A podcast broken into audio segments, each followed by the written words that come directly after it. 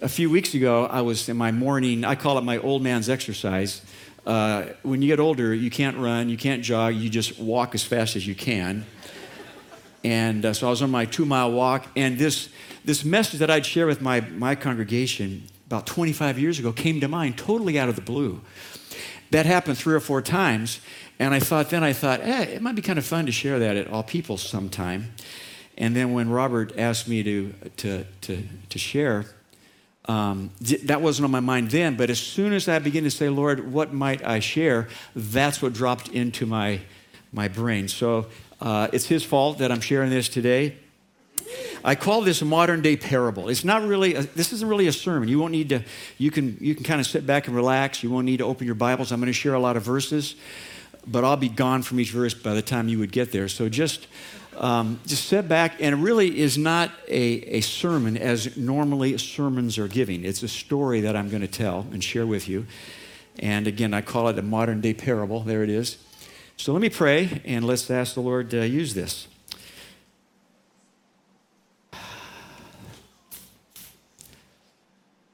Lord, it's, it's, uh, it is an awesome thing. It's uh, beyond awesome. There aren't words to describe the wonder that you, the God of the universe, are here with us now. You love each one of us uniquely. Lord, you, you do, you delight over us. And that is so, uh, if that's all we heard today, what Robert shared a minute ago, Lord, we've, we have enough for the whole year. So, Lord, we thank you and we bless you for that. Father, I pray for your anointing to come upon me, upon the words that I share, upon every heart, upon every ear, uh, upon every person that's here, that you would use this, uh, this unique story and you would touch hearts. And so we give this time to you. In Jesus' name, amen. Amen.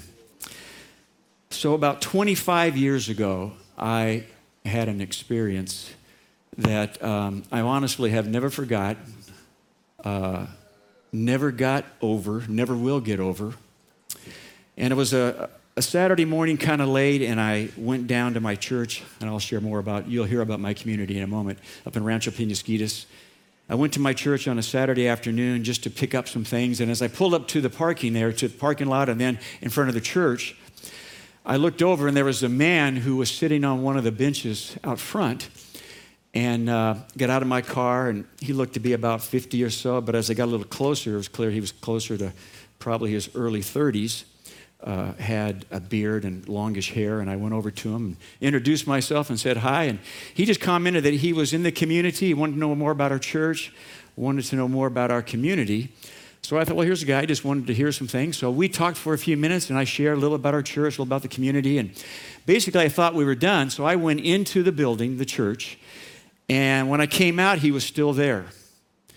So uh, he just said, I got a few more questions. So I said, I'll tell you what, I'm kind of hungry. I got some extra minutes. Why don't you hop in my van with me and we'll drive around and go get something to eat and I'll share with you about our community. So he said, okay. So hop in my van and we, we headed up north. Now, I live in Rancho Penasquitos, up I 15, just in case you're not real familiar with that area. I go up I 15, come a little ways to the left is Mira Mesa. Well, actually, there's Miramar, the air base uh, Mir- Miramar, you go past that to the left is Mira Mesa, to the right is, is Scripps Ranch. Go a little further, and there's Rancho Penasquitos. To the right, Sabre Springs, Carr Mountain Ranch. Further, a little further east is Poway. You keep going, you get up to Carr Mountain Ranch, and then Rancho Bernardo, and then ultimately you get up to Escondido. So I was going to just, I wasn't going to take them all those places. I was going to drive around and maybe share a few things, get something to eat. So we went up the road up north towards uh, Mountain Ranch, and right away we passed by Penasquitos Elementary School. I don't know if he had any kids or not, but I pointed to it and I said, That's Penasquitos Elementary School. It's actually part of the Poway Unified School District, which happens to be one of the, one of the most, one of the best school districts, considered to be anyway, one of the best school districts in the nation. In fact, people move into that area just to have their kids in that school district. And at that time, we had one son who was 10 who was in elementary school. My older son had graduated from Mount Carmel High School, and I shared it's just a great place to get an education. And, and he paused for a moment and then he said, The fear of the Lord is the beginning of wisdom. And I thought that was a little strange, but I couldn't disagree. So we, we went on up a little further, and I just started telling them about the area, how since we'd been here for now 14 years, things have really grown up. In fact, uh, when we were there, there were probably about, when we first moved there, there were about 16,000 people. I think even now there's close to 80,000 people. In fact, there weren't even any stoplights in our community when we first moved there. There was just a few stop signs. That's how long we've been there. We got a little further, got to a big, a big, big intersection, which is right before you would pass over Interstate or I 15, which back then, earlier, there'd only been three or four maybe six lanes. And now, by the time he was there, there had to be at least 10 lanes. It's a major thoroughfare. And I pointed out to the left, to the north, and I said, if you go that way, you go to Escondido. And if you go to the right, south, you'll end up in San Diego. And uh, he paused, he looked to the left, and he looked to the right. And then he said, Broad is the gate, and wide is the way that leads to destruction. And many there be that enter into it. And narrow is the gate, and straight or difficult is the way that leads to life, and no one enters into it. Well, I thought that was kind of a strange thing to say about I 15, but I just kind of rolled with it and thought, you know, I've known some people who just share verses off the cuff, and I thought that maybe was the kind of guy that he was. We went on up into Carmel Mountain Ranch, and in Carmel Mountain Ranch, it's, there's a lot of small businesses and a lot of restaurants. In fact, I counted one time, there had to be 30 or 40 restaurants up there, just small eateries of different kinds. And uh, I saw In N Out. I thought for sure he wanted an In N Out burger. Seems like everybody that comes to Southern California wants an In N Out burger, right? Hallelujah, I guess. So, so these days I don't eat burgers. I can't. You get older, so you, you enjoy them while you can. But then I went in to In N Out. I got myself, uh, uh, you know, I, in fact, I asked him, I said, Would you like a hamburger? And uh, he said, he paused, seemed to always pause, and he said, I have meat to eat which you know not of. My meat is to do the will of him who sent me. So I thought that meant probably he wasn't, he wasn't hungry. So I went in, I got my double, double cheeseburger. Again, no more. I got my order fries, I got my medium Coke, and I was kind of hungry, so I reached in right away, took a bite of the hamburger, and thought, well, surely he'd want one of these french fries, because many consider them to be the best french fries around. Put the bag over in front of him and asked if he'd like some french fries. And he once again paused and said, Man shall not live by bread alone, but by every word that proceeds out of the mouth of God. So I just, about that time, I was kind of feeling not very hungry, kind of uncomfortable. Put my hamburger back in and decided I'd eat that thing later.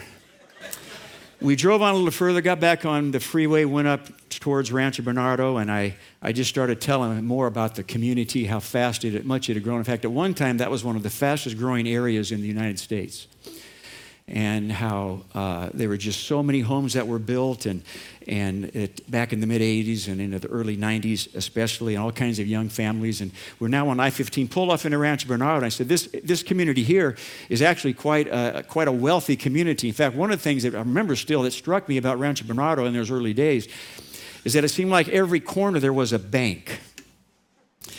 And so i pointed that out and he said to me Lay not up for yourselves treasures on earth and where on, on treasures on earth where rust and moth corrupts and where thieves break through and steal, but lay up for yourself treasures in heaven. And once again, I had to agree, so I didn't, I didn't comment. Kept on driving through Rancho Bernardo. It's a rather affluent community, as I mentioned to him. In fact, I said a lot of the homes in this area here are worth million, two, three, four, five million. Turn into one of the neighborhoods where there's a lot of these large homes and thought I'd get a, give him a chance to see some of those. And I pointed them out. I said, some of these homes are worth three or four million dollars. And once again, he paused and he said this. He said, A man's life does not consist in the abundance of things. And what does it profit a man if he gains the whole world but loses his own soul?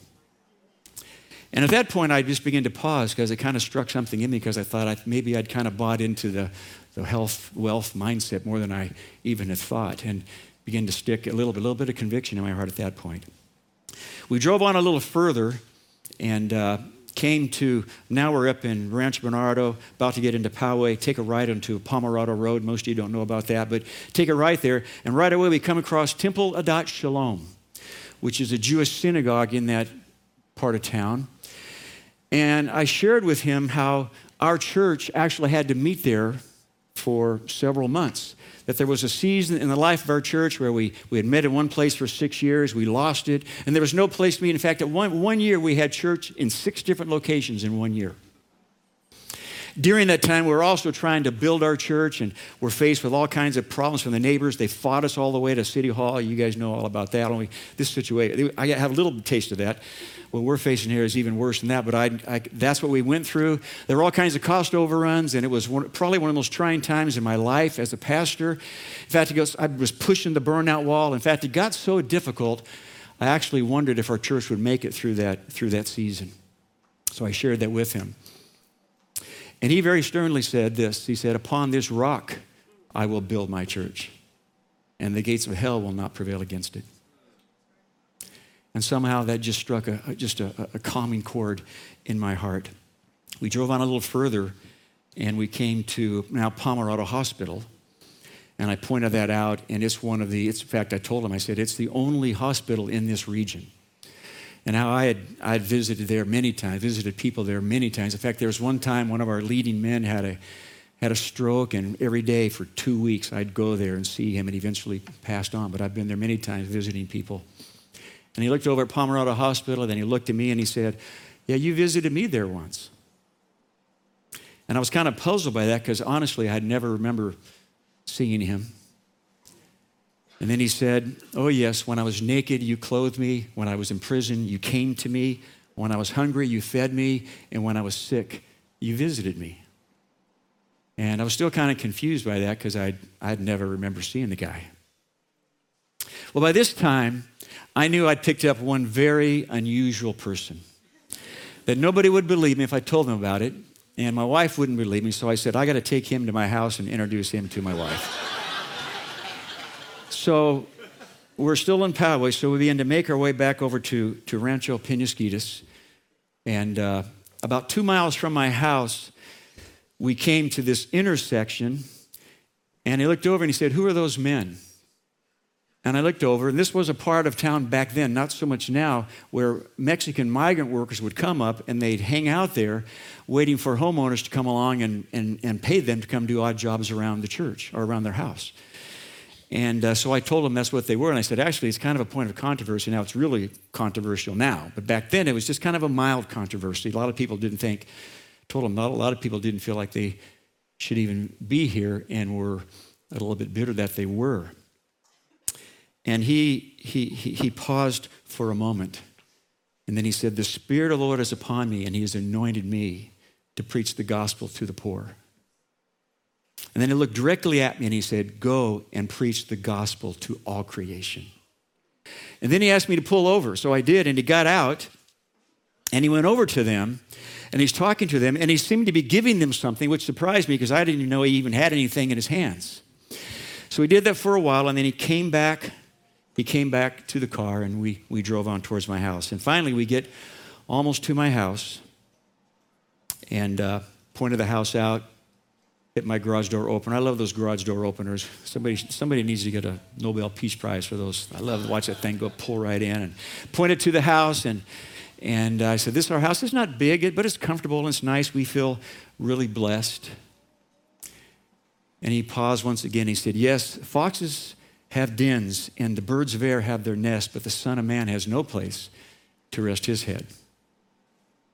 I wasn't sure what he meant by that, but uh, we went on. We went inside the house, and uh, I was going to introduce him to Trish. Went inside the house, couldn't find her, looked out, and she was out back. And we, in our backyard, we have what we call this prayer garden that this man had built for us and kind of manufactured a whole house into a prayer garden. And went out there and, and uh, introduced him to Trish and told him how my wife has spent a lot of time out here. In fact, there was a season in the life of our church and, and her life where she was going through kind of a dark night of the soul, and the church was going through a real difficult time. And my wife spent many hours out. Here. Even in the middle of the night, she'd be out praying and walking, spending time with, with God. And, and he said, Yeah, I know all about that. Well, I was kind of confused by that, but I turned to Trish and looked at her. Then he looked at her and said, Blessed are they that hunger and thirst after righteousness, for they shall be filled. And again, I was kind of confused by it. Trish seemed to totally connect with him. And pretty soon they start to talk and as if she'd known this guy for a long time. we visited out there for a while. Then we came inside the house and sat down in our family room. And about that time, my youngest son, Jonathan, who was 10 at the time, came in. And uh, John normally is kind of shy around new people. But in this case, he went right up to him, crawled up into his lap, and started showing him this Lego thing that he had made. Well, I thought he was being a little bit too forward, so I was going to step in, but he stopped me. This man stopped me. And he said, Let the children come unto me, forbid them not, for of such is the kingdom of heaven. That unless you become like a little child, you shall never enter into the kingdom of God. Next thing you know, he's on the floor playing with Jonathan. He seemed far more interested in Jonathan than anything else. Well, finally, Jonathan left, and it was getting pretty close to the time that we should, we should go back. And I asked him if he would like a drink of water. And he said, sure. So we went and got him water, and he's drinking the water. And at some point, at, at, at some point, he, he gets the water and he holds it up and he says, Everyone who drinks of this water shall thirst again. But whoever drinks of the water that I give will never thirst. I still didn't, I know that verse, but didn't quite get what he was, why he was saying these things. Again, Trish just smiled. She seemed to totally get everything he was saying. Well, finally, we decided to, to, go, and it's time to get back to the church. And he hopped in my van, and I, I thought, well, actually, I was starting to feel a little bit comfortable with him. So I thought I'd tell him a little bit about myself, my upbringing. I told him how I grew up in Orange County and kind of a modest home. And nobody in my family had been pastors. And, but my dad, in fact, my dad grew up in Tennessee, a poor farm boy, quit school when he was in the eighth grade. Later got his GED, ended up working, came to California, working in service gas stations, and in fact became quite successful, started his own service station maintenance and construction company, and really did quite well for himself. And in fact, all but one of my siblings work for my dad, have done really well for themselves. And I told him, I said, but God called me to be a pastor. And I, I told him, I said, I always kind of wondered what would have happened if I wasn't called into the ministry, that I probably would have worked for my dad and probably would have done really well for myself financially. And he paused once again. He said, Truly, truly, I say to you, no man has left house or parents or brothers or sisters or wife or children for my kingdom's sake, except they will be repaid one hundredfold in this life and in the world to come, everlasting life. And whatever was still hanging in my heart about that, turning away from that, just seemed to dis, dis, be dismissed at that point. We're now almost back to the church, and I looked up, and to my left, I saw Black Mountain. If you don't know a Black Mountain, if you go I 15, look to your left where Rancho Penasquitos is, there's this large mountain. I think it's like the second or third largest mountain in San Diego City, in, the, in, in just the city itself. And back in those days, you could drive almost to the top, and then the last 50 yards walk up to the top. And I used to go up there often because you get up there and you get this, this panoramic view of all the communities all around us. There'd be Torrey Pines, and there'd be Mira Mesa, and Scripps Ranch, and Carr Mountain Ranch, and out into Poway. You can even look all the way down to San Diego, San Diego, and I'd go out there and I'd just pray over the city. And I pointed all of this out, and at some point, he walked away from me, turned his back to me, and he seemed to want to be alone. And uh, I gave him that space. But finally, at some point, I walked over to him, kind of peered around to see what he was doing, and tears were rolling down his face. And he said, Oh, Rancho Penasquitos, oh, Mira Mesa, oh, Poway, oh, Rancho Bernardo, Scripps Ranch, how often I would have gathered you together as a mother hen does her chicks, but you would not. And then he turned to me and he said, Truly, the harvest is plentiful, but the laborers are few pray to the Lord of the harvest that he will send forth laborers into the field. And I told him that I would. Well, we came down, finally made it back to the church. It was kind of getting late, but I thought, well, now at least I had to show him the church. So we went inside, and the first thing I did was show them the children's classrooms. And I said, here's where about 200 kids come every week and, and get ministered to. And it takes about 40 or 50 volunteers to make that happen. I feel kind of bad because they often miss big church because of that, and they serve so well. They're really the unsung heroes of our church. And he looked at me and said, The greatest among you is the one who serves, chief is the one who ministers. And that God is not unjust. He will not forget the love and the work that's shown in his name in ministering to the saints, and they will get their reward. Then we went upstairs into our office, where the offices are. I showed him my office and the other staff's office, and and uh, I thought it might impress him a little bit. I showed him what we call, we used to call this, we had this thing, our process of ministry. It was, a, it was the chart we had where a person first came to New Hope, and then the process they would go through to grow and mature and become, you know, fully devoted and fully involved in the church. I showed him that. Then I showed him our calendar and all of the, all the activities that we had, the different things that were going on in the coming year, how excited I was about all that. And, and he looked at it. He didn't seem impressed. In fact, went on to say, except the Lord build the house, they that labor, labor in vain. Not by might, not by power, but by my spirit, says the Lord. And it kind of once again struck a little hard a conviction that maybe I was depending more on our activities than the Spirit of God to do what He wanted to do. Then we went down the last place, we went into the auditorium.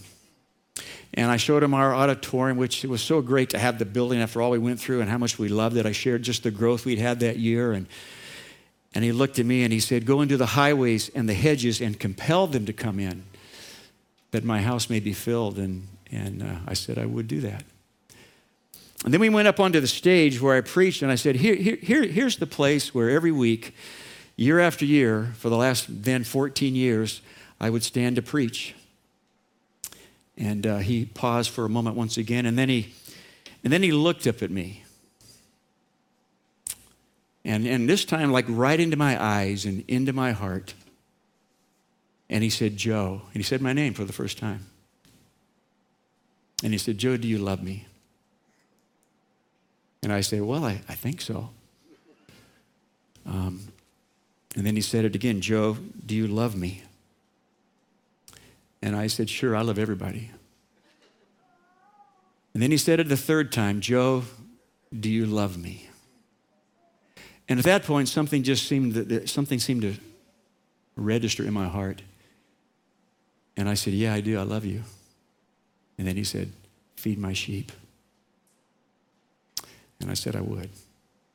Well, at that point, now I'm I'm I'm about to tear up, and I'm I turn my head and I look down, and and when I look up, he had walked back to the back of of of, of the building, and. Uh, he stopped at the back door and then he turned around and almost in a loud voice, as if it was a room full of people, and he said this He said, All authority has been given to me in heaven and on earth.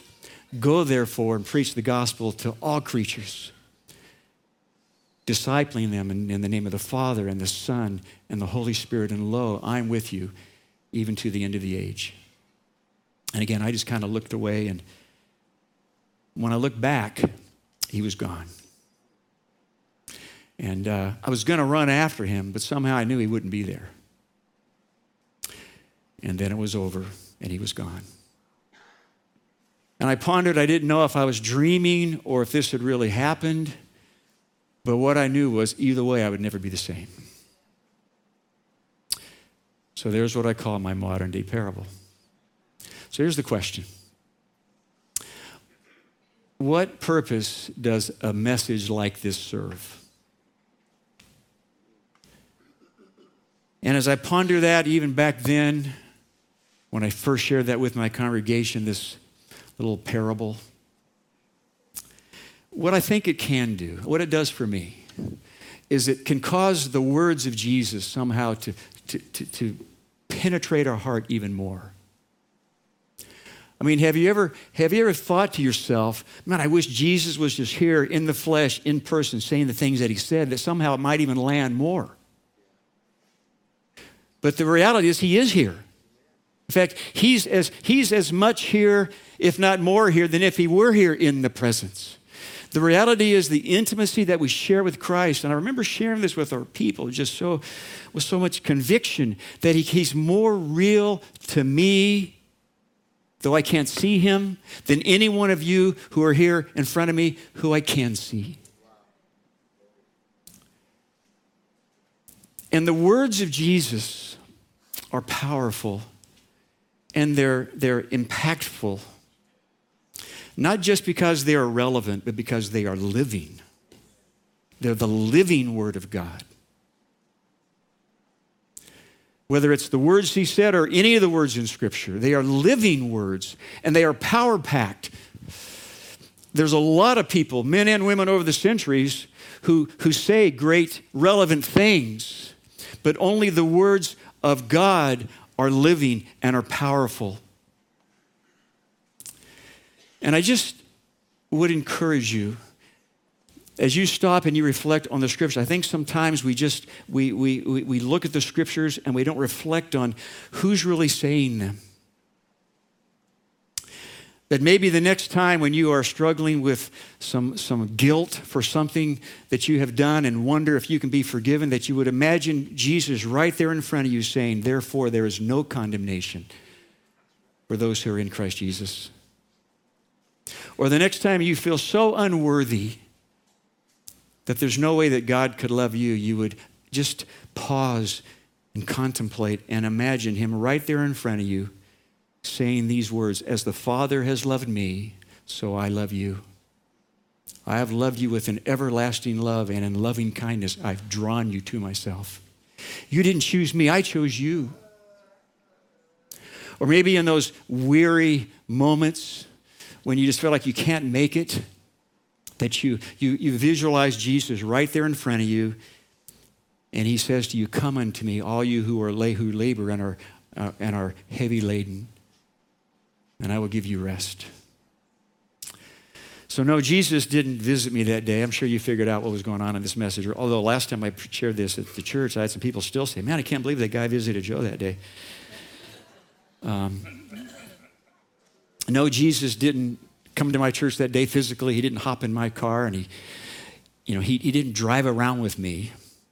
And yet, he did. Because I carry in me the very presence of Christ. Paul said this in Philippians when he said, For me to live is Christ.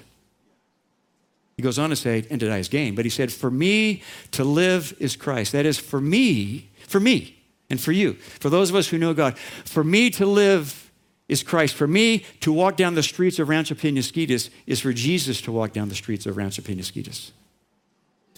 For me to come to all peoples on any given Sunday is for Jesus to come to all peoples on any given Sunday. We represent, we carry in our bodies the very presence of Christ. And think, think again, sometimes there's certain phrases and words and truths that we're so familiar with that we don't, we don't grab a hold of the wonder of them that the God of the universe, Jesus Himself, lives inside of you. You've heard that hundreds of times. I've preached that hundreds of times. And I think maybe we ought to wake up every day and say, Jesus, you live in me. Wow. That's amazing. No matter what else we're facing, the God of the universe lives in us, and everywhere we go, we carry His presence. We have this little tool in, uh, in fact, you can put it up now in our leadership school called the, the Presence Path. And it represents this that, that everywhere we go, we carry Christ's presence with us, and everywhere we go, his presence is already there. And so everywhere we go, I don't know if you can see this back there, we need to ask this question Lord, is there anything you want me to say or anything you want me to do? And be ready to do one of four things either pray for someone, provide for someone, proclaim some truth to them, some word, encouraging word, or maybe give a word of prophecy everywhere you go. And it's just a little trigger, the presence path, because that's true. Everywhere we go, we carry pr- Christ's presence with us, and everywhere we go, his presence is already there. And I would encourage you, as you go into this year, the most important thing that you are going to do in, in anything that you do, as you launch into 2000 or 2023, that you would know the most important thing that you do is that everywhere you go, you are carrying the presence of Christ and you represent Him. And you look for those opportunities to represent, represent Him to those around you. All right, let's bow our heads.